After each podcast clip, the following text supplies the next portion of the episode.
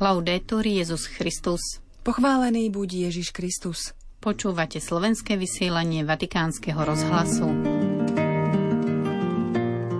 Pripodobňujte sa všeobecnému materstvu Panny Márie, stelesňujte jej nehu, vyzval pápež členky Marianskej modlitebnej siete z Luxemburska, ktoré dnes prijal vo Vatikáne.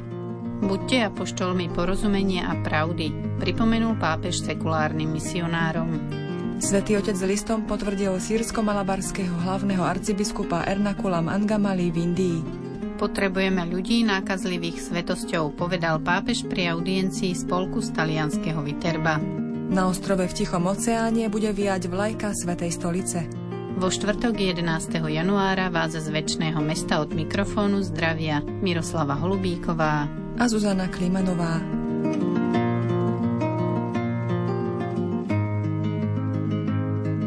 Vatikán. Nechať sa inšpirovať všeobecným materstvom Panny Márie, stelesňovať jej nehu pre cirkev i pre svet, vštepovať pokoj a premieňať nepriazeň osudu na príležitosť na znovuzrodenie a narast. K tomuto vyzval pápež František členky modlitebnej siete s názvom Strážkyne Svetej rodiny, ktoré dnes prijal na audiencii vo Vatikáne. Za Svetým Otcom prišli v sprievode luxemburskej princezny Sibily i veľvyslanca krajiny. Strážkyne Svetej rodiny je Mariánska modlitebná sieť žien, ktorá bola založená pred desiatimi rokmi. Jej členky sa každý deň modlia aspoň jeden desiatok svätého ruženca. Aj keď v ľudských očiach sa to zdá málo, Boh miluje to, čo je maličké a dáva mu priniesť ovocie, pripomenul svätý Otec. Ako vysvetlil, členky siete sa chcú pripodobňovať materstvu Panny Márie, pripájať sa k jej modlitbe príhovoru ako matky za všetkých synov a céry cirkvy i za svet. Takže nech už ste v akomkoľvek životnom stave, s Máriou ste všetky matky, poznamenal pápež a dodal. Myslím predovšetkým na pohľad, ktorý obraciate na druhých a na skutočnosti sveta – nech je vždy podobný pohľadu Panny Márie, pohľadu matky, trpezlivý, chápavý a súcitný. A pozývam vás, aby ste týmto pohľadom prenikli celý váš život a všetky vaše vzťahy. Matky vedia prekonávať prekážky a vštepovať pokoj, zdôraznil Petrov nástupca. Mária, keď vidí, že dieťa Ježiš trpí chudobou, nenechá sa odradiť, nesťažuje sa. Zostáva ticho, uchováva si všetko v srdci a rozíma. Toto robia matky. Vedia prekonávať prekážky a konflikty, vedia vštepovať pokoj. Takto dokážu premeniť nepriazeň osudu na príležitosť na znovuzrodenie a narast. Prajem vám, aby ste mohli ľuďom pomáhať v objavovaní zmyslu toho, čo žijú a aby si vždy zachovali nádej a dôveru v budúcnosť. Účastníčky audiencie svätý Otec vyzval stelesňovať Márínu nehu pre cirkev i pre svet. Il nostro mondo Náš svet, ako aj naši bratia a sestry, potrebujú viac ako kedykoľvek predtým nežnosť. Slovo, ktoré by niektorí možno najradšej vymazali zo slovníka. Aký krutý je niekedy dnešný svet, neúprosný, hluchý a ľahostajný k utrpeniu a potrebám našich blížnych. Mária bola nehou pre Ježiša a je nehou pre cirkev a pre svet. To je určite aj vaše povolanie. Toľko z audiencie žien Mariánskej modlitebnej siete Strážkyne Svetej rodiny. Vatikán. Toto stretnutie mi dáva príležitosť zdôrazniť hodnotu sekulárnosti v živote a službe kňazov. Takto znie úvod pápeža Františka v texte odovzdanom členom Sekulárneho inštitútu kňazov misionárov Kristovho kráľovstva, ktorých dnes prijal vo Vatikáne. Audiencia sa konala pri príležitosti 70. výročia založenia inštitútu. Sekulárny inštitút kňazov misionárov Kristovho kráľovstva, ktorý založil páter Agostino Gemelli, je inštitútom diecéznych kňazov, ktorí žijú na rôznych miestach v poslušnosti svojmu diecéznemu biskupovi so zasvetením prostredníctvom sľubov chudoby, poslušnosti, čistoty a apoštolátu podľa charizmy inštitútu. Sekulárnosť nie je synonymom laickosti, uvádza pápež František v odovzdanom texte, v ktorom ďalej vysvetľuje. Sekulárnosť je rozmerom cirkvy, ktorá je povolaná slúžiť a svedčiť o Božom kráľovstve v tomto svete a zasvetenie radikalizuje tento rozmer, ktorý samozrejme nie je jediný, ale je doplnkom eschatologického rozmeru. Cirkev, každý pokrstený je vo svete, je pre svet, ale nie je zo sveta. Ak je teda svetskosť dimenziou cirkvy, tak laici ako aj klerici sú povolaní ju žiť a vyjadrovať hoci rôznymi spôsobmi. Každý ju realizuje podľa svojho vlastného stavu v línii tajomstva vtelenia. Ako pápež ďalej zdôrazňuje diecezným kňazom, ich cesta v teréne je obohatená o konfrontáciu s misionárskymi sestrami a bratmi tohto inštitútu, ktorý je založený podľa františkánskej charizmy. Ďalej svätý Otec pokračuje. Páči sa mi vyjadrenie vo vašej modlitbe k Najsvetejšiemu srdcu Ježišovmu, kde sa hovorí Urob nás solidárnymi a priateľmi ľudí, apoštolmi pochopenia a pravdy, aby sa evanielium stalo srdcom sveta. Apoštoli porozumenia a pravdy, krásny výraz, ktorý si opakujte každý deň, aby ste potvrdili svoj apoštolský sľub, presvedčený, že zjednotený s Kristom v duchu svetom je človek apoštolom predovšetkým svojou ľudskosťou, tými ľudskými čnosťami, ktoré opisuje druhý vatikánsky koncil, úprimnosť, úcta k spravodlivosti, vernosť danému slovu, láskavosť, rozvážnosť, pevnosť mysle, spravodlivosť. Text pápež uzatvára varovaním pred sebectvom a svetskosťou, tendenciami rozšírenými medzi kňazmi a zveruje službu spomínaného inštitútu Panne Márii a svetému Františkovi z Asízy. Dodajme, že počas audiencie delegácia pápežovi darovala plány budovania Centra pre duchovnú formáciu a medzináboženský dialog v Kimine v Burundi, Centrum, ktoré sa nachádza na skalnatom vrchole hory vo výške 1000 metrov nad morom, je pomenované po monsignorovi Michaelovi Cartnym, apoštolskom nunciovi v Burundi, ktorý sa intenzívne zaslúžilo upokojenie krajiny a v roku 2003 zahynul pri atentáte. Vatikán. Aj dnes potrebujeme ľudí s neudržateľnou túžbou žiť a ohlasovať evanelium, ktorí sú nákazliví svetosťou. To sú slová z príhovoru pápeža Františka, ktorý dnes prijal na audiencii členov spolku s názvom Nosiči Svetej Ruženy z Viterba. Ide o spolok, ktorý má na starosti tzv. stroj či väžu Svetej Ruženy používanú pri procesii počas oslav výročia prenesenia tela Svetice 4. septembra 1258, ktoré bolo pri exhumácii aj po 7 rokoch od jej smrti nájdené ako neporušené. Od roku 2013 je väža Svetej Ruženy uznaná UNESCO ako nehmotné dedičstvo ľudstva. Ako v odovzdanom príhovore vysvetľuje svätý Otec, dnes má stroj podobu veže osvetlenej fakľami a elektrickými svetlami, vyrobenej z ľahkých kovov a moderných materiálov, ako je sklolaminát.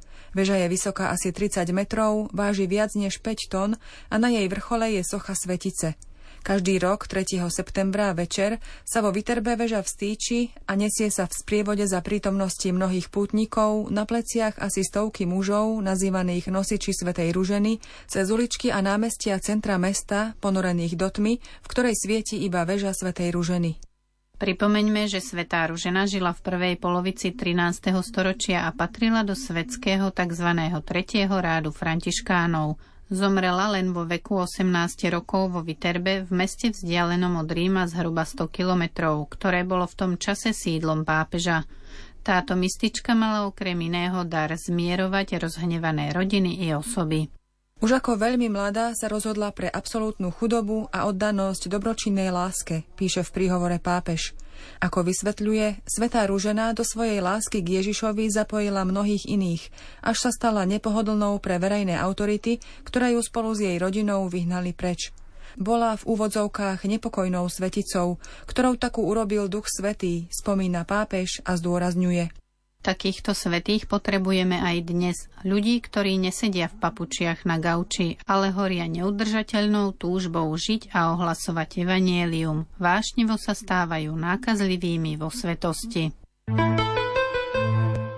Vatikán, India. Svetý otec František potvrdil voľbu nového pastiera na zasadnutí miestnej biskupskej synody v Kerale. Stal sa ním monsignor Mara Rafael Tatil a nahradí kardinála Alenčeriho, ktorý 7. decembra predložil svoju rezignáciu. Monsignor Tatil povedie indickú archieparchiu, ktorá je strediskom rozkolov a protestov v súvislosti s liturgickými otázkami, pričom tento spor si vyžiadal zásah pápeža prostredníctvom videoodkazu. Archieparchia Ernakula Mangamali, najväčšia a najstaršia sírska malabarská církev v Indii, ktorá sa nachádza v zložitej situácii, si zvolila nového arcibiskupa. Miestna synoda biskupov sa zišla na hore svätého Tomáša v Kerale a požiadala, ako to stanovuje kódex východných cirkví, o potvrdenie pápeža. Svetý otec za zvolenie monsignora Tatila schválil listom datovaným 9. januára. V liste pápež vyjadril bratské žičenia novému otcovi a hlave milovanej cirkvi Sui Juris a ubezpečil o svojich modlitbách za neho, aby sa monsignor Tatil podľa príkladu svojich ctihodných predchodcov usiloval ponúknuť veľkorysú a plodnú pasturačnú službu stádu, ktorému je teraz zverené. Pápež tiež povzbudzuje nového arcibiskupa, aby osobitným spôsobom pamätal na chudobných a najnudznejších a vzýva Ducha Svetého, aby priaznevo pôsobil na jednotu, vernosť a poslanie sírsko-malabarskej cirkvi, aby pod jeho otcovským vedením rástla a prekvitala. 67-ročný monsignor Mara Rafael Tatil je kňazom od roku 1980 a má doktorát z východného kanonického práva na Pápežskom východnom inštitúte v Ríme. Počas svojho života zastával rôzne funkcie v akademickej, právnickej a cirkevnej sfére. Synoda biskupov ho 18. januára 2010 zvolila za pomocného biskupa Trichuru a 10. apríla 2010 bol vysvetený za biskupa. V roku 2013 ho pápež František vymenoval za apoštolského vizitátora pre veriacich sírsko-malabarskej cirkvi žijúcich v Indii mimo jej vlastného územia. Dňa 10. oktobra 2017 bol vymenovaný za prvého biskupa novozniknutej eparchie Shamshabat. Plynule hovorí malajlamsky, anglicky, taliansky a nemecky. Pripomeňme, že arcibiskup Cyril Vasil ako osobitný delegát pápeža Františka v Indii návštevou sírsko-malabarskej katolíckej archieparchie Ernakulam Angamali v decembri 2023 pokračoval v riešení zložitej situácie.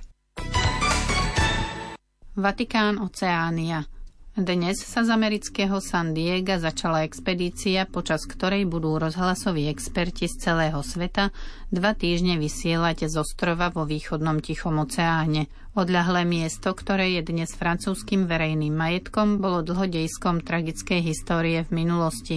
Prvýkrát sa na expedícii tohto druhu objaví aj vlajka Svetej stolice a uložená tam bude aj nanokniha s textom pápeža Františka Stacio Orbis z roku 2020.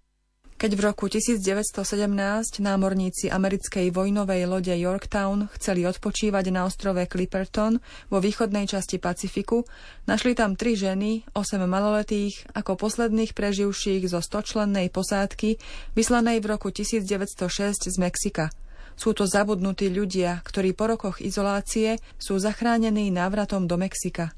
Nikto sa nezachráni sám, povedal svätý Otec na prázdnom dažďom zmáčanom námestí svätého Petra ľudstvu postihnutému pandémiou. Rovnaké slová viac ako 100 rokov po udalostiach zabudnutých ľudí z Clippertonu budú fyzicky dopravené na ostrov formou nanoknihy, ktorá obsahuje publikáciu Prečo sa bojíte, vydanú vo vatikánskom vydavateľstve Leu a v nej sú text a obrázky Stácio Orbis z 27. marca 2020. Do Clippertonu ju prinesie právnik Francesco Valseky od roku 1991 jediný rádioamatér oprávnený vysielať zo Svetej stolice. Je jedným zo 16 rádioamatérov, ktorí dnes odleteli zo San Diego v Spojených štátoch, aby sa dostali na ostrov a vysielali pre nadšencov z celého sveta. Prvýkrát sa teda na rádioamatérskej aktivite tohto druhu objaví vlajka Vatikánu, ktorú Francesco Valsecchi vyvesí spolu s talianskou vlajkou.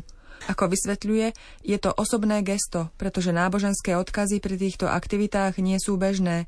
Ale robím to rád, dodáva v rozhovore pre vatikánske médiá. A som hrdý na to, že môžem priniesť dôležitý odkaz Svetej stolice a Svetého Otca na kus zeme, ktorý je tak vzdialený a tak ďaleko od všetkého a od všetkých. Milí poslucháči, do počutia zajtra. Laudetur Jezus Christus.